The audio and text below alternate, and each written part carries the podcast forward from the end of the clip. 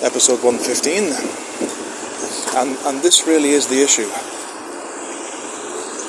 How can we be happy? How can we minimize the things that make us unhappy?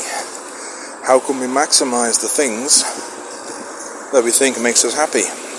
And of course, this is self reported.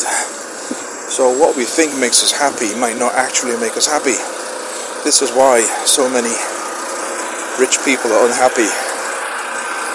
It's also why sometimes it's the uh, it's the poorest people who are the happiest.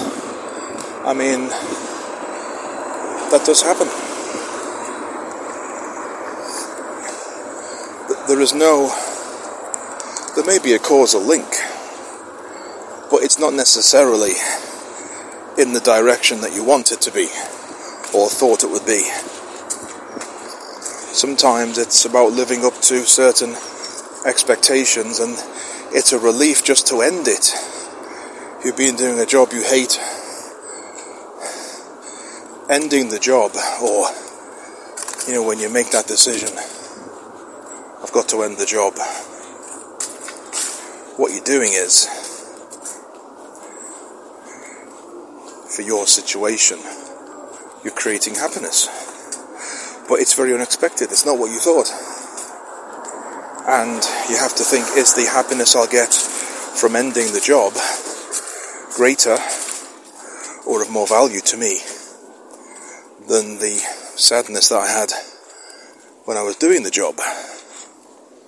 Or, okay, the job was rubbish, I hated the job, but what about my friends? I'm going to miss my friends. I'm going to miss the journey. For me, very often, I've had loads of rubbish jobs. Very often, it was just the bits in between, lunch hour, or like, you know, that kind of thing.